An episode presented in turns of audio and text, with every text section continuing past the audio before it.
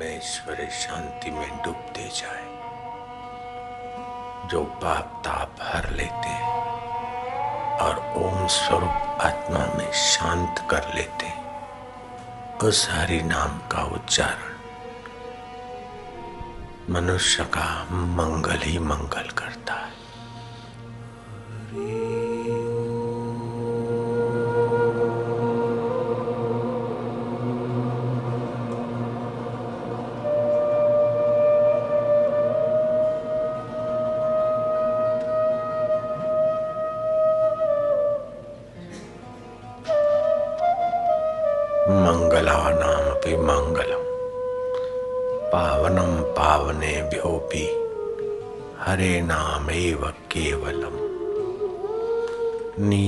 निश्वासे नहीं विश्वास।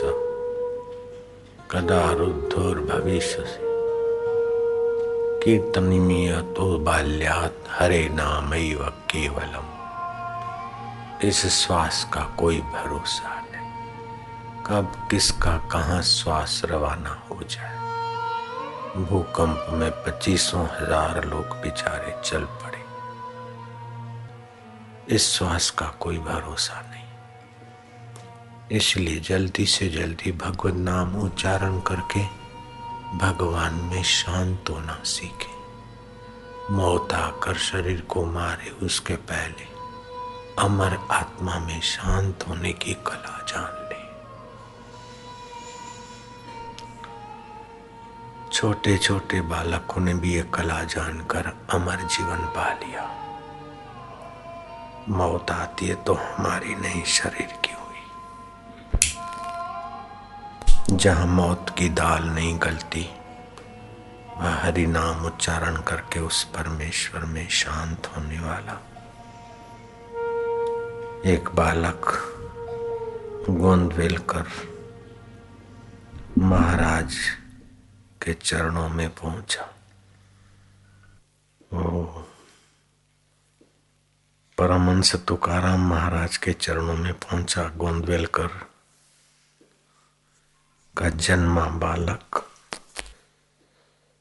गाँव था उसका, गोंदवल जिला था सतारा, नांदेड़ महाराष्ट्र के पास।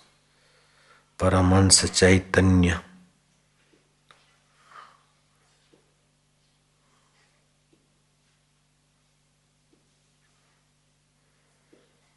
परमहंस तुकाराम चैतन्य के पास एक बालक पहुँचा, महाराज, मुझे दीक्षा दो। महाराज ने कहा, क्यों? मुझे आश्रम में रहना है। बोले, क्या बनना है? बोले, महाराज, मुझे कुछ बनना नहीं है। तो ऑफिसर बन, सेठ बन, उद्योगपति बन। महाराज, मुझे कुछ बनना नहीं है। मैं कौन हूँ? और परमात्मा क्या है? इसको जानकर यही मुक्ति का अनुभव करना है। बन बन के तो कई लोग मर गए, बिगड़ गए। डॉक्टर बने, वकील बने, सेठ बने, साहूकार बने, फलाना बने। ये सब बनावटी शरीर बनता है महाराज। असली आत्मा तो कुछ बनता नहीं, जो असली आत्मा को जान लेता है। वो परमात्मा को पाकर मुक्त होता है, महान सुख को, महान ज्ञान को पाता है। महाराज, मुझे कुछ बनना नहीं है। मैं आत्मा हूँ, अपने को जान लूँ, बस हो गया। सारी विद्याओं का मूल, सारी शक्तियों का मूल, सारे सुखों का मूल, महाराज, ये हमने कथा में से सुना है। लेकिन अनुभव करने के लिए आप जैसे सच्चे संत की शरण आया हूँ, मुझे दीक्षा दो और मुझे आश्रम में रहना है। बालक अभी तो छोटा है।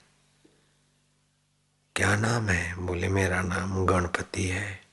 अच्छा गोंदवेलकर।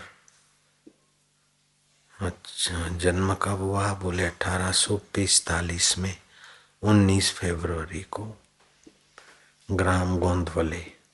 जिला सतारा, नांदेड़। महाराज, ये शरीर का एड्रेस है, मेरा पता तो आपसे पूछने आया हूँ। महाराज ने देखा कि बच्चा तो है, लेकिन अकल का कच्चा नहीं है। अकल का पक्का है।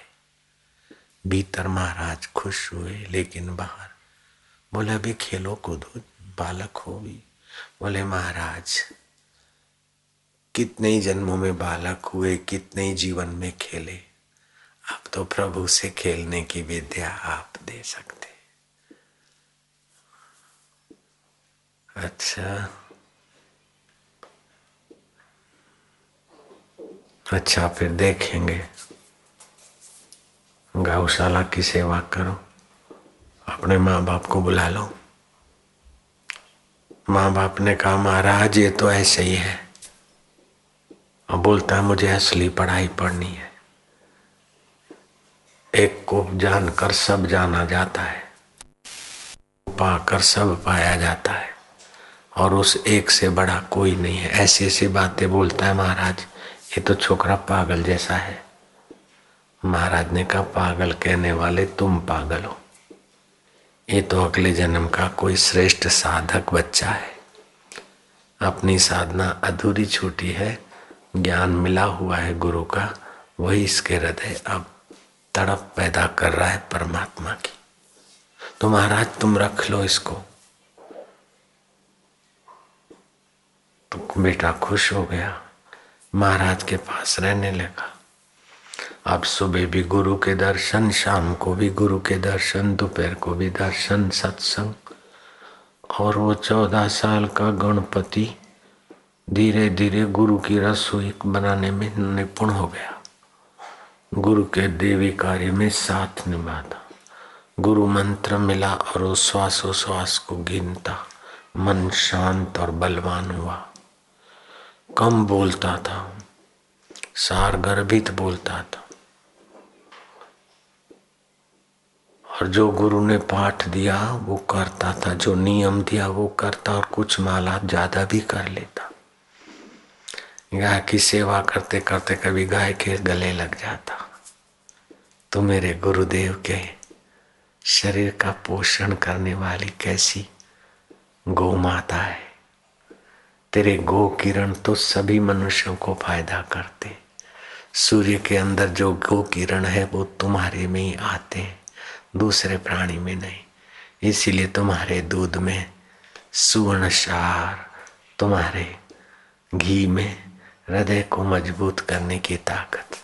माँ गाय माँ, तेरा तो कृष्ण ने भी प्रेम से पालन पूजन किया। मैं क्या पालन करता हूँ? मैं क्या सेवा करता हूँ? मानो गाय में भी साक्षात चैतन्य आत्मा देखकर वो बालक कभी कभी गायों को, बछड़ों को भी प्यार करता था और बछड़े भी उसे चाटने लग जाते गाय भी कभी कभी उसको प्रेम से चाटती प्राणी मात्र में प्रेम की प्यास है। क्योंकि प्रेम स्वरूप आत्मा का ही तो ये अंश है जीव।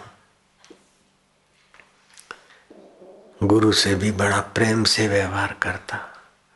गुरु जी जगे, उसके पहले जग जाता। गुरु जी सोए, उसके बाद सोता। चरण सेवा करता। ध्यान मूलम गुरु मूर्ति। वो गणपति गणपति नहीं रहा। गुरु का प्यारा बन गया गणु। गणू बस। और काम करते तो कभी थोड़ी भूल होती तो गुरु जी कान पकड़ के धड़ा तमाचा मार देते। कभी कभी तो उंगलियाँ छप जाती। बोले, भाग जा घर।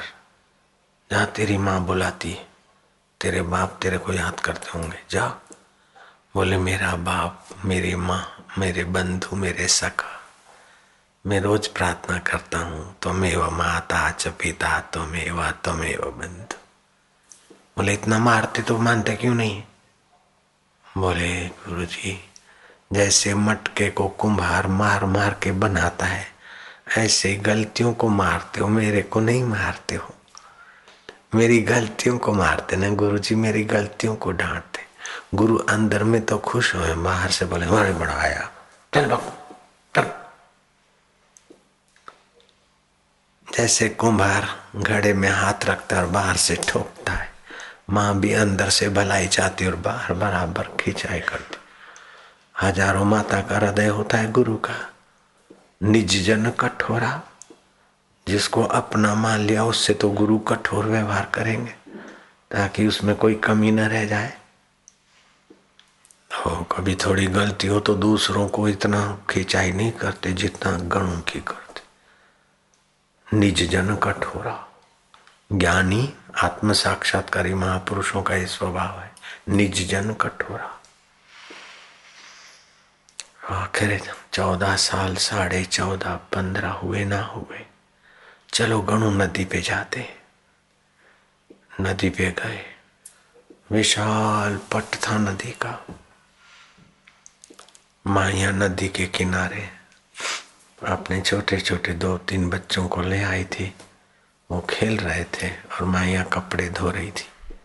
गणु, उन बच्चों को ले जा दूर दूर खेलने के बहाने और फिर खड्डा खोदने का खेल खेल। खेलो खड्डा खोदो बड़ा। फिर उन बच्चों, तीनों बच्चों को अंदर खड्डे में बिठा दो और जल्दी जल्दी मिट्टी डाल दो। उसके ऊपर बैठ के ध्यान करो। गुरु के एक झटका तो लगा गणों को तो बच्चे तो मर जाएँगे। लेकिन अब जो गुरु कहते हैं तो गणु जानता था गुरु योग संपन्न है। आम आदमी को ये ताकत नहीं कहने की। कथा के अनुसार सुनाता हूँ, गणु ने ऐसा कर दिया। वो तीन मासूम बच्चे थे, उनको खड्डा खोद के रेते में सुला के मिट्टी डलवा के ऊपर बैठ गया। बच्चे माइयों ने कपड़े धोए इधर उधर। फिर देखा कि बच्चा मूला कुटे गए ले रहे अरे कुटे गए ले कुटे गए। बोले कोई नहीं एक भी नहीं। वो वो वो, वो, वो बड़ा छोकरा आया था उससे खेल रहे थे। इधर उधर माया दौड़ते दौड़ते भागते भागते देखा कि दूर वो बड़ा लड़का आँखें बंद करके बैठा है।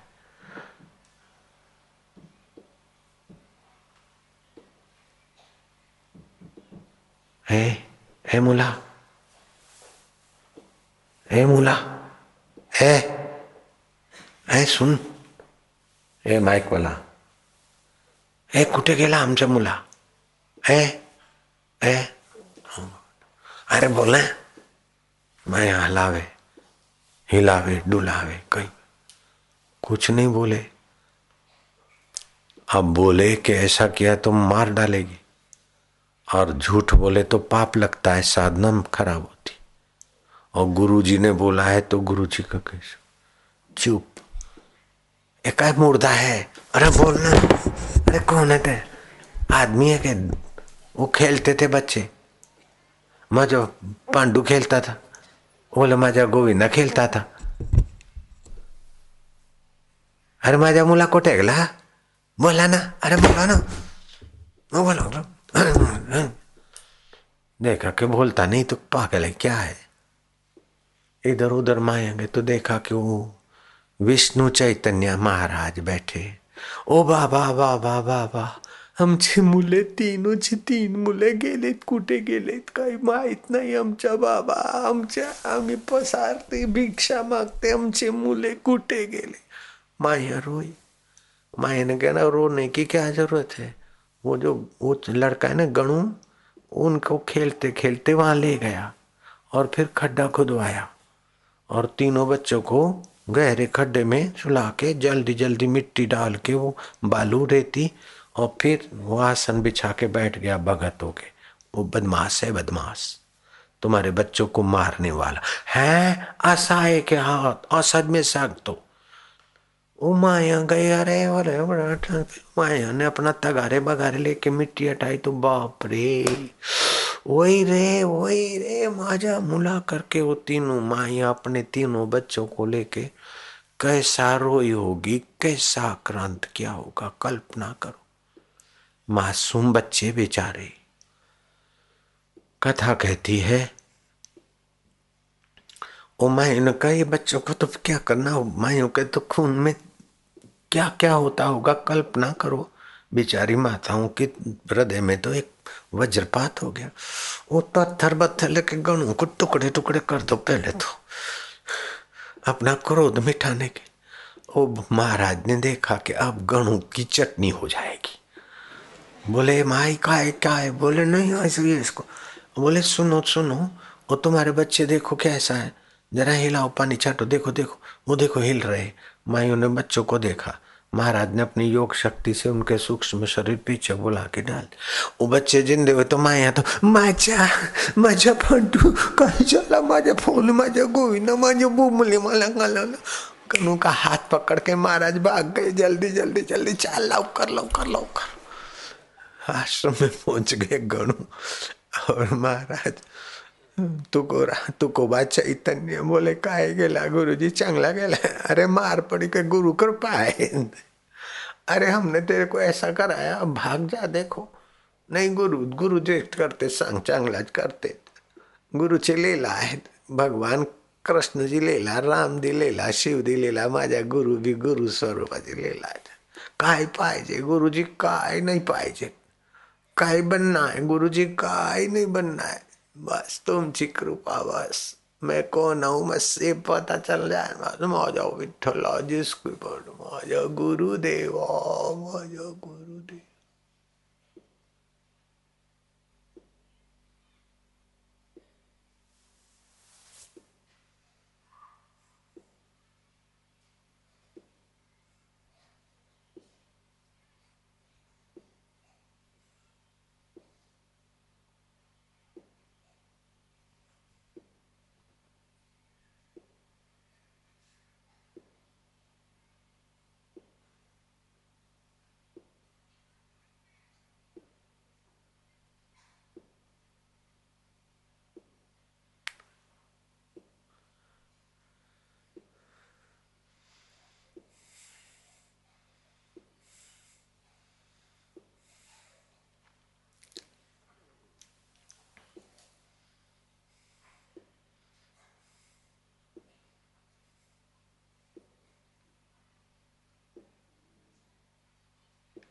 गणों को भाव समाधि लग गई। गुरु जी ने गणों को तात्विक उपदेश दे दिया। ये श्वास अंदर जाता है तो तेरे को जो बताया, सो बाहर जाता है तो मैं। तो वही है जिसकी सत्ता से हाथ उठता है, जिसकी सत्ता से मन सोचता है। जिसकी सत्ता से आँख देखती है तो चैतन्य गणु, तू गणु नहीं है, गणु शरीर का नाम है। जो मेरा आत्मा है, वो तेरा है। गुरु जी ने धीरे धीरे अपनी कृपा से संपन्न अनुभव की वाणी सुनाते कृपात की गणु शांत मना। और गणों के हृदय में ब्रह्म साक्षात्कार वाली वृत्ति जगी। जगत को जो सच्चा मानने की वृत्ति थी और शरीर को मैं मानने की वो शांत हुई और सत्य को छू कर आने वाली मति की वृत्ति हुई। पावन तेरा कुल हुआ, जननी को खकृतार्थ नाम अमर तेरा हुआ पूर्ण चार पुरुषार्थ। फिर गणु, साक्षात गजानंद स्वरूप आत्मा परमात्मा में स्थित हो गए। परमहंस तुकाराम महाराज को एक सत्य शिष्य मिला और सत्य शिष्य को एक समर्थ सतगुरु मिला। जैसे दो तालाबों की पार टूट जाए तो दोनों तालाबों का पानी एक हो जाता है ना? फिर कौन से तालाब का कौन सा पानी? एक घर में दो दिए जलाओ, फिर कौन से दिए का कौन सा प्रकाश वो अलग करके बताओ, मुश्किल है। ऐसे अब गुरु और शिष्य देख रहे लेकिन गुरु का गुरु पद और शिष्य का शिष्य पद ये दोनों पार हट गए मानो एक सचिदानंद ब्रह्म सुख, ब्रह्म शांति। जिस सुख और शांति में भगवान शंभ सदाशिव समाधिस्थ रहते, जिस सुख और शांति में भगवान विष्णु क्षीर सागर में लेटे रहते, जिस सुख और शांति में भगवान वशिष्ठ जी समाधिस्थ रहते थे। उस सुख और शांति में गुरु शिष्य एकाकार। देखने में दो मूर्ति नहीं कुछ बोलते नहीं कुछ। शांत। फिर थोड़ी देर के बाद अब गणु, जानने योग्य पद जान लिया। पाने योग्य पद तूने पा लिया। अब क्या चाहिए? गुरुदेव चाह हमेशा जीव को सुख की होती है और वो खाकर, देखकर सुंग कर सुख के पीछे भटक भटक कर तुच्छ हो जाता है। मुझे चाह थी जहाँ से सुख की धारा निकलती है, अपने आप को जानने। और वह चाह भी आपकी कृपा से आज पूरी गणु गुरु के चरणों में दंडवत प्रणाम कर स्वस्थ होता है। गुरु को आज इतना सुख हो रहा है, संतोष हो रहा है। जैसे तुम बोर्ड की परीक्षा में पास होते हो, तुम्हें खुशी होती, उससे ज़्यादा तुम्हारे पिता माता को होगी। तुम स्नातक हो जाते हो, ग्रेजुएशन कर लेते हो तो तुमको खुशी होती, उससे तुम्हारे माँ बाप को ज़्यादा खुशी मारो बेटो। મારો દીકરો ફર્સ્ટ ક્લાસ આવે મારો દીકરો सारू भणी गयो पास थी गयो ऐसे ही गुरु को जो अपना साक्षात्कार में आनंद आता है उससे भी सवाया अनुभव अपने गणु जैसे सतपात्र शिष्य मिले तो विष्णु चैतन्य को परम प्रसन्नता हुई भगवान कृष्ण ने अर्जुन को जो ब्रह्म ज्ञान दिया भगवान रामचंद्र ने हनुमान जी को प्रसन्न होकर अयोध्या में जो ब्रह्म ज्ञान दिया और हनुमान जी को जो आत्मा, परमात्मा का साक्षात्कार हुआ, वही ब्रह्म ज्ञान का अमृत। तुम्हारे नांदेड़ इलाके में ग्राम गोंदवले, जिला सितारा। कैसी पावन वेला हुई। फिर तो वह महापुरुष गण। गुरु के उपदेश को सत्संग को लोगों तक कभी पहुंचाते, फिर कभी चुप हो जाते मौन। रोज सुबह उठे, मैं ये हार्ड मास का शरीर था, ये मेरी भूल है। मन में जो विचार है वो मेरे विचार है, ये मेरा मानना भूल थी मन के विचार आते जाते हैं। बुद्धि के निर्णय बदलते रहते हैं। फिर भी जो नहीं बदलता है, सो ओम आनंद। सुबह उठकर ओम आनंद, ओम माधुर्य। ऐसा चिंतन करते और कराते तो उनके भक्त भी आनंद में रहते। हरिओम का गुंजन कराने से लोगों के पाप ताप मिट जाते थे। और लोगों के जीवन में भक्ति का, ज्ञान का, आरोग्य का प्रचार। एक पुरुष भी अगर महान परमात्मा को पाता है तो उसके द्वारा हज़ारों, लाखों, करोड़ों लोगों का मंगल हो जाता है।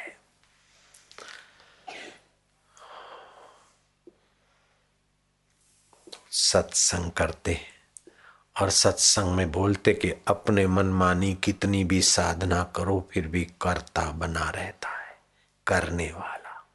और जब तक करता है, तब तक कर्म का फल भोगता भी है। गुरु का ज्ञान मिलने से कर्तृत्व धीरे धीरे बाधित हो जाता है। फिर जिसकी सत्ता से होता है, उसमें जीव स्थित हो जाता है। दिखता है वो मनुष्य और व्यक्ति, लेकिन वो चलती फिरती ब्रह्म की मूर्ति होता है। लटका करता वो कृष्ण होता है। वही धनुषधारी राम और भगवान संब सदाशिव जिस आत्म सुख में मस्त है, करे वेदांती खेल। मोह कभी ना ठग सके, इच्छा नहीं लवलेश। पूर्ण गुरु कृपा मिली, पूर्ण गुरु का क्या? बस गणु की ऐसी ऊँची स्थिति हो गई। वो जब तक धरती पर जिए, तब तक सत्संग एकांत जप साधना ऐसे लोग। जहाँ भी जाते मंगल वातावरण होता है। बाईस दिसंबर उन्नीस सौ तेरह में, अठारह सौ पिस्तालीस में वो पूर्व का साधक अवतरित हुआ है। बाकी अधूरा काम पूरा करके ब्रह्म परमात्मा में सदा के लिए मिल गया। उसे स्वर्ग जाना नहीं पड़ा, उसे वैंकुट जाने की इच्छा नहीं थी। सारे ब्रह्मांडों में जो ब्रह्म स्वरूप ईश्वर है, उसके साथ एक हो ऐसा महान पुरुष। तुम्हारे जैसा बालक ही तो था चौदह साल का। तुम चौदह से छोट रहे हो क्या? तेरह चौदह साल का बालक अगर ठान लेता है तो इतना महान बन जाता है। तुम एक बार ठान लो। एक लड़के को पांचवी क्लास पढ़ता था। पाँच दूसरे चंडे लड़के ले गए कि चलो अपन जाम फल खाएँगे। ओ, जाम फल की वाड़ी में, जाम फल की खेती में जो छोटी सी दीवार थी किसी किसान की कूदे। तो पांचवा लड़का दो छठा जो था, ठिंगना था। बोले, आजा आजा। बोले, नहीं, क्यों ठिंगना है उसलिए? बोले, नहीं नहीं, मेरे को चोरी नहीं करनी बोले, चलने हैं, चलने पकड़ के वो ले गए। तो पाँच लड़कों ने तो जामफल तोड़े। लेकिन ठिंगड़ा बालक का मन धड़काया कि तो चोरी है। वो गुलाब का फूल एक उसने तोड़ लिया। इतने में हले गुल्ले से जामफल की खेती वाला मालिक दौड़ा। पकड़ो पकड़ो, पाँच छोरे तो कूद गए। वो ठिंग ना बालक नहीं कूदा। सोचा कि मेरे को थोड़ी मारेगा, मैंने तो चोरी नहीं की। किसान ने न किया, हम माना किया तमा धड़ा धड़ा। बोले, मैंने तो एक भी जाम फल नहीं तोड़ा है मैं बिना बाप का हूँ। तेरा बाप नहीं है तो फिर तेरे को ये काम करना है। बाप बिना का तो नेक बच्चा होना चाहिए। बिना बाप का है तो भगवान ही उसका बाप है, सत्य उसका बाप है। धड़ाक धड़ाक, बिना बाप का। चोरी करना भी से सीखा है।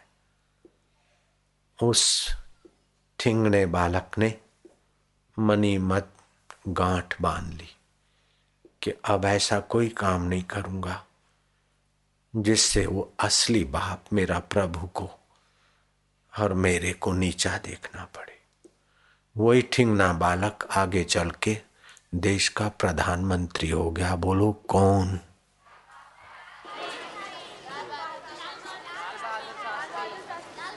बड़ा ईमानदार प्रधानमंत्री हो गए।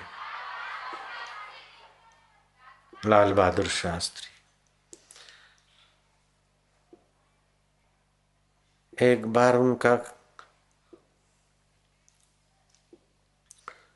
चचेरा भाई कबूतर पालता, कबूतरों को उड़ाता और कबूतर को हाथ में लेके बोले, आज तेरी बारी नहीं, तेरी बारी कल है। दूसरे दिन वो कबूतर आया ही नहीं। अरे, लाल बहादुर जरा देख, वो आया नहीं कल। जिसको बोला था वो डर गया क्या? वो खपरे में छुपा था। बोले, आप इसको मार डालोगे? आज उसकी बारी है इसलिए नहीं आया।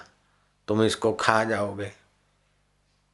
पहले वचन दो कि नहीं मारोगे, नहीं खाओगे तो मैं डालता हूँ। बोले, तुम लाओ, खपरे में से लाओ तो सही। अरे तो तुम खा जाओगे, मार दोगे मुंडी उसकी। लाओ तो सही करके उसने तो वही मुंडी मार दी। और कबूतर को पका गया तो खा, लाल करके खा गया। लाल बहादुर को इतना दुख हुआ कि दोपहर को रोटी नहीं खाई, रात को रोटी नहीं खाई।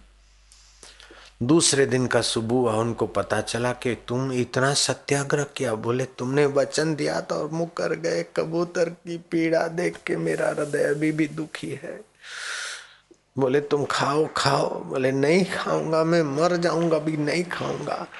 तुम वचन दो कि कभी कबूतर नहीं मारूँगा, कभी मांस नहीं खाऊँगा। मांस खाने से तो अपनी बुद्धि, अपना जीवन खराब होता है। उसका हृदय पिघल गया और नन्हे बालक का सत्याग्रह उसी दिन से सत्य होने लगा और सदा के लिए कबूतर खाना छूट गया और लाल बहादुर की हिम्मत बढ़ गई कि सत्य में जयते। सत्य पर अडिग रहो, देर सबेर विजय, तुम्हारे कदमों में।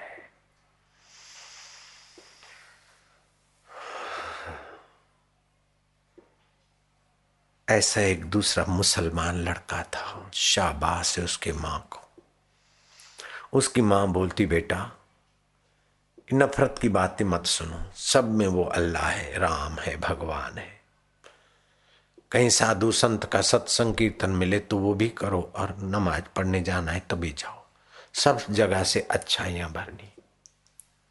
वो लड़का इतना बड़ी दिल का हुआ, इतना बड़ी दिल का हुआ कि उसने गीता, रामायण और भगवान कृष्ण की लीलाएँ और प्राणायाम और साधना सीखकर आत्मा के अंदर का रहस्य पा लिया। उसकी माँ का नाम था बख्तू बीबी। बोलो, वो कौन सपूत था? बाद में वो बाबा बन गए, बड़े प्रसिद्ध बाबा। और गुरु ग्रंथ साहिब में उनका सत्संग लिखा हुआ है। सिख धर्म के गुरु ग्रंथ साहिब में उनके वचन लिखे। बाबा फरीद, ऐसे ही एक तीसरी माँ थी। बालक को संस्कार डाले।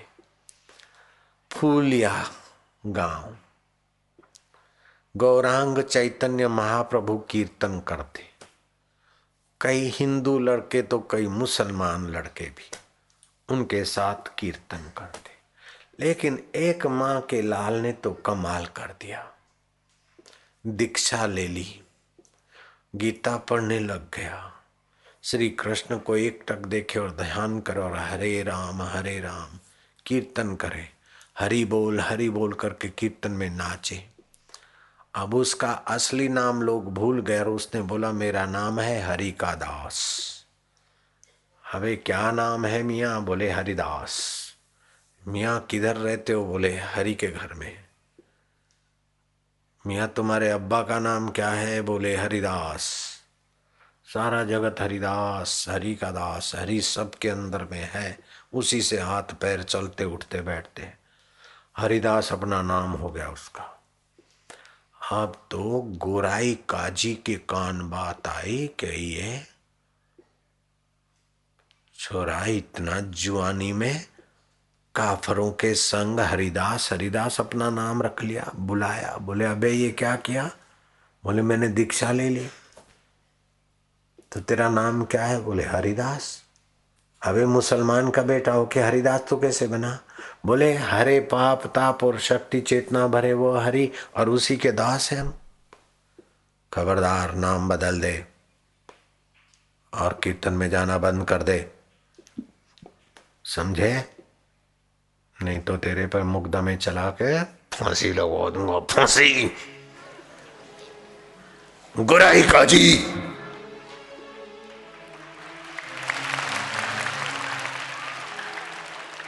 क्या देखता है? डरता नहीं।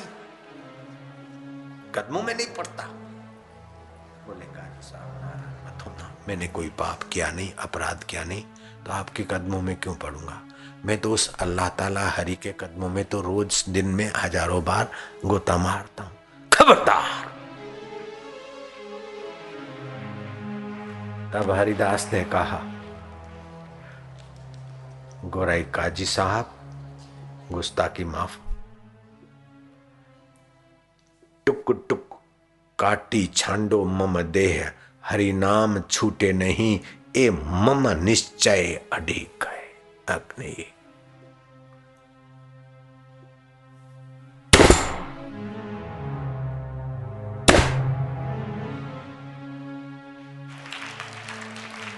नज़र कैद कर दो। इस पर धर्म की तोहिन का मुकदमा दर्ज करा दिया जाए। मुकदमा चला। मुल्कपति न्यायाधीश के यहाँ पेशियाँ पड़ी। न्यायाधीश के सामने पिंजरे में खड़ा कर देते उस निर्दोष हरिदास, मुसलमान बच्चे को। वो समझता था कि ये पिंजरे में खड़ा करना अथवा अपमान करना, ये सब मेरी कसौटी है, मेरी पर परिपक्वता कितनी है, मेरे हरि की लीला है। मुल्कपति न्यायाधीश कह के, बच्चा, अभी तो अक्कल का कच्चा है। अभी तो बीस साल की तेरी उम्र होगी, क्या होगा? सोच ले, तुझे जान प्यारी है कि हरिओम प्यारा है। बोले, मुझे हरि प्यारा है। गुस्ताखी मत कर। यहाँ कोर्ट है।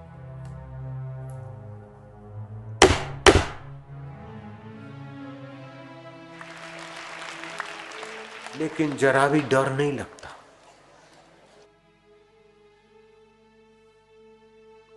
उदर चिंता प्रिय चर्चा विरहीना संभारणा ઈર્ષા કોળોની અથવા દ્વેષીઓની ધમકી અને સજ્જનોના સ્નેહ એ બધા સહેજે ટળે स्वस्वरूपे स्थिर था मानो निर्लेप नारायण के साथ अनजाने में हरिदास एक रस हो रहा है। जाओ, सोच विचार के फलानी तारीख को फिर तारीख पड़ी। आखिरी इरादा बोलो, मौत कबूल है कि हरि बोल कबूल है? बोले, मौत कबूल है हरि बोल कबूल है। हरि बोलूँगा तो मौत मिलेगी, हरि छोड़ूँगा तो चौरासी लाख जन्मों की मौत मिलेगी। मौत आ जाए तो आ जाए, बोले, हम मृत्यु दंड देने जा रहे हैं, सोच ले। बोले, दीजिए, जो मरेगा, वो मरेगा, और जो अमर है, वो अमर है। न्यायाधीश मुल्कपति के अहंकार को चोट लगी। वहाँ उकसाया हुए थे ही। इस छोरे को बाविसिया बाज़ार में बैत मारते मारते तब तक मारते लिया जाए जब तक इसका दम नहीं टूटता। मर जाए टांगा टोली करके नदी में फेंक दिया जाए इसकी लाश को।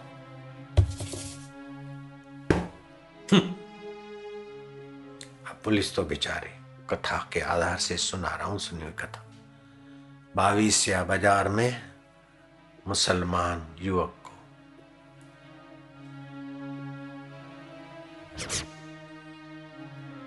बोले, कोई बात नहीं।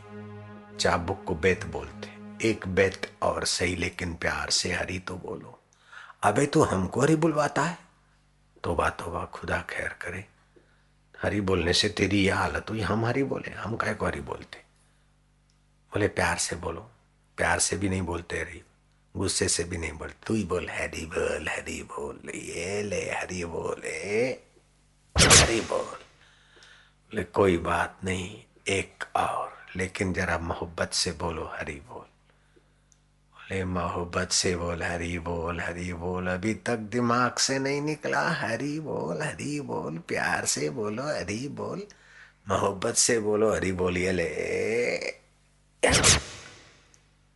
बैत पर बैत पढ़ रहे हैं और बोलता है कि मोहब्बत से बोलो, प्यार से बोलो। एक बैत और सही, लेकिन हरी नाम तो बोलो। बोले, हरि नाम बोलो, हरि नाम बोलो। नहीं बोलेंगे, हरि बोल हरि बोल। तू ही बोला कर, हरि बोल हरि बोल। एले हरि बोल हरि बोल। आखिर वो पुलिस का ऑफिसर देख रहा था कि शरीर पर तो निशान का तिल पड़ रहे फिर भी आँखों में चमक है और वाणी में धैर्य धीरे से पूछा कि, मिया बोले, तेरे को चोट नहीं लगती क्या? बोले, चोट मैं देख रहा हूँ, लग रही है। इसको चोट लग रही है, शरीर को। तो तेरे आँखों पे चमक काय की है? बोले, मैं सिपाहियों को कहता हूँ, प्यार से हरी बोल। वो बोलते, नहीं बोलेंगे हरी बोल हरी बोल, बड़ा आया, नहीं बोलेंगे हरी बोल। इस बहाने भी हरी बुलवा रहा हूँ उनसे। देर सबेर उनका मंगल अल्लाह ताला भगवान करवा रहे इस बात की खुशी है। वैसे भी बोलो, नहीं मारो नहीं मारो तो भी तो मारने वाले हैं। इनको तो ऑर्डर है। तो मैं काहे को? नहीं मारो नहीं मारो करूँ। हरी बोल हरी बोल करूँ और करवाऊं। इसलिए चमक है। हिल बिलाओ मालिक कैसे कैसे ये रूह है कैसे कैसे बंदे हैं। सिपाहियों को तो बोला, ऑर्डर है अपनी तो नौकरी है। फिर लिया, मारे दो पाँच पच्चीस बैत जो भी लगने थे। वो बालक का मन प्राण ऊपर के केंद्रों में आ गया। श्वास चलना ऊपर के केंद्रों में शांत हो जाए तो पता नहीं, उन्होंने समझा ये मर गया। टंगा टोली करके नदी में फेंक दिया। अब वो प्राण शीतल जल लगने से थोड़े प्राण नीचे आए। पानी में आगे निकल गए डेढ़ माइल दूर कहीं गाँव के किनारे। दूसरे दिन प्रभात फेरी में मानो भगवान ने उसको ताज़ा तवाना कर दिया। गौरांग के साथ हरी बोल हरी बोल, अबे ये लड़का ज़िंदा कैसे हो गया? जाको राखे साइया मार न सके कोई। ये कहावत सार्थक हो गई। मुल्कपति को और आग लगी। नहीं, मेरी गलती हो गई। कथा कहती है कि वो गोराइका जी को और आग लगी। उसने कानून पास करवा दिया कि गौरांग बाविसिया बाज़ार में और अपने इस इलाके में कीर्तन यात्रा नहीं करेंगे। लड़के भटक जाते हैं, युवकों का दिमाग खराब हो जाता है। गौरांग ने उनका वो नोटिस फाड़ के फेंक दिया। हमारा उद्देश्य किसी का दिमाग खराब करना नहीं है और हमारा उद्देश्य किसी के साथ ईर्षा नहीं है। हम तो शास्त्र की बात कहते और शास्त्रीय ढंग से कीर्तन करवाते फिर भी कोई ऐसा कुछ आरोप करे तो हम डरे हैं। डरे तो वो जिसके मन में किसी के लिए द्वेष हो, किसी स्वार्थ की भावना वो संत काय को डरे। कीर्तन यात्रा निकलेगी तो डर डरपोक लोग तो नहीं आए, लेकिन हिम्मत वाले आए। जब हिम्मत वाले तीस चालीस हो गए तो डरपोक भी पाँच पच्चीस चले बोले, इतने सारे जा। हरी बोल हरी बोल, और ये लड़का बाविसिया बाज़ार से चाबू खा खा के गया, और तीसरे दिन फिर कीर्तन यात्रा में तो और लड़कों को भी हिम्मत आ गई, कुछ देखने के बहाने पहुँच गए, भीड़ बढ़ गई। और लोग नारेबाजी करने लगे, मुल्कपति, हाय हाय, मुल्कपति।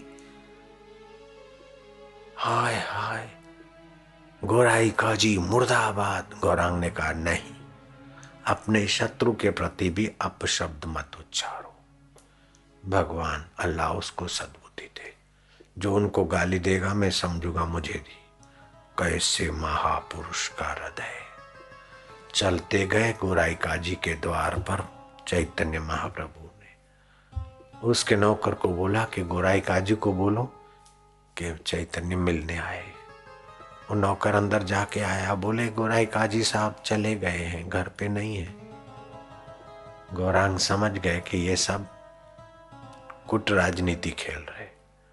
बोले, उनको बोलना कि तुम मेरे गाँव के मामा हो। तो मेरे मामा हुए। जहाँ मेरे मामा रहते, उसी गाँव के तुम थे। तो भांजा घर आए और मामा कमरे में छुप जाए और बोले, मामा घर नहीं है तो मामा भांजे भी पक्के होते हैं मामे? नियत कृष्ण पूरी सेना को भारी है भांजे। सुना ना? रामायण में, सीरियल में, ऐसे ही।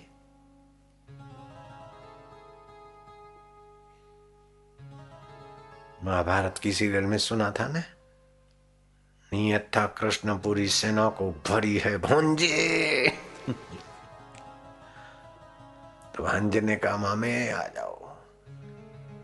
भांजा नहीं जाएगा तुम्हारे द्वार से, तुम गाँव के मामा हो। अब मामा ने देखा तो मेरा तो रास्ता ही बंद हो जाएगा, ये तो भीड़ है। गए, बोले, कहो, क्या है?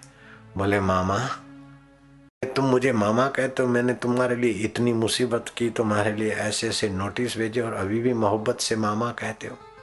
बोले, अहंकार में, आवेश में आकर दिल में नफरत होती, लेकिन मामा नफरत सदा नहीं टिकती। टिकता तो अल्लाह सदा है। वही हरी, वही अल्लाह, वही राम, वही रहमान। हम लोग आपस में क्यों लड़े, क्यों झगड़े, क्यों परेशान हो? वैसे ही और ताकतें तो हमें लड़ाना, झगड़ाना चाहती और हम फिर लड़े क्यों? बोले, महाराज, तुम इतने समझदार, उदार हो। तो बोलो, क्यों बुलाया है? बोले, मामा, बुलाया क्या? भांजा द्वार पे आया बोले अच्छा भांजा तो बोलो आप। बोले, बोलो, भांजे क्या चाहिए? बोले, मामा, प्यार से हरी बोल। अब मामा का दिल पिघला। बोले है हरी बोल। बोले, और एक बार, हरी बोल। बोले, बोलो ना थोड़ा, मामा। बोले, हरी बोल। हरी बोल जैसे इंजन को तब तक हैंडल मारना पड़ता है जब तक वो मोशन नहीं आती, चालू नहीं होती। वो तब तक बुलवाते, मामा और थोड़ा, मामा और, फिर देखा कि मामा के पाप कटे और फिर मामा का अहंकार हरि के करीब गया, बोले, हरि बोल हरि बोल हरि बोल हरि बोल हरि बोल हरि बोल हरि बोल हरि बोल। फिर गौरांग चुप हो गया और गोराई काजू चालू हो गया। मुल्कपति चालू हो गया हाका जी का नौकर चालू हो गया, सारे बस हरी बोल हरी बोल। बावीस या बाज़ार नहीं, हरी बाज़ार हो गई। बंगाल में तो अभी भी हरी बोल की जयनाद हो रही। मैं उस मुसलमान युवक को भी धन्यवाद दूँगा कि कितना अटल इरादा, कितना ब्रॉड माइंड उसको भड़काने वाले बोले ये काफर है, ये है। बोले, क्या नफरत के जहर भरते हो मुझमें? हिंदू काफर है फलाना है, मुसलमान खराब है, हिंदू खराब है, ईसाई खराब है, ये क्या सब की गहराई में? वो एक परमेश्वर है। हाँ सब कहीं स्वार्थी लोग होते हैं तो गड़बड़ करते बाकी जिनको सचमुच में भगवान पाना है, वो काहे को? झंझट में, झगड़े में पड़े।